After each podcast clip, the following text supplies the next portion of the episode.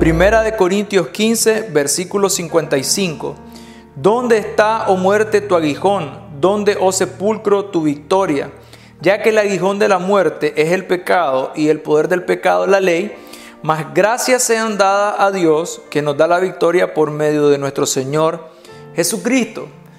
Lo que debemos de prestar atención es lo que el apóstol Pablo nos está ilustrando, porque hace una referencia a cómo la muerte fue vencida.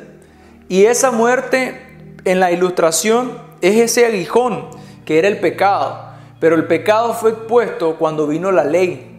Pero finalmente el pecado fue conquistado por Cristo a través de su muerte y de su resurrección.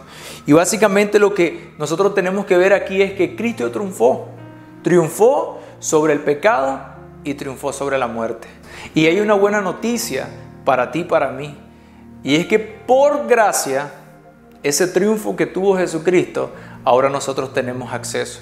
Porque es lo que nos dice en el versículo 57. Más gracias sean dadas a Dios por lo que Cristo hizo. Y esta palabra de gracia es favor de Dios. Es decir, que nosotros recibimos algo que no merecemos. La victoria que Cristo hoy tiene, por gracia, nosotros tenemos un acceso. Pero no es por mérito, no es por logro, no es por esfuerzo, sino por la gracia de Dios manifestada sobre nuestra vida.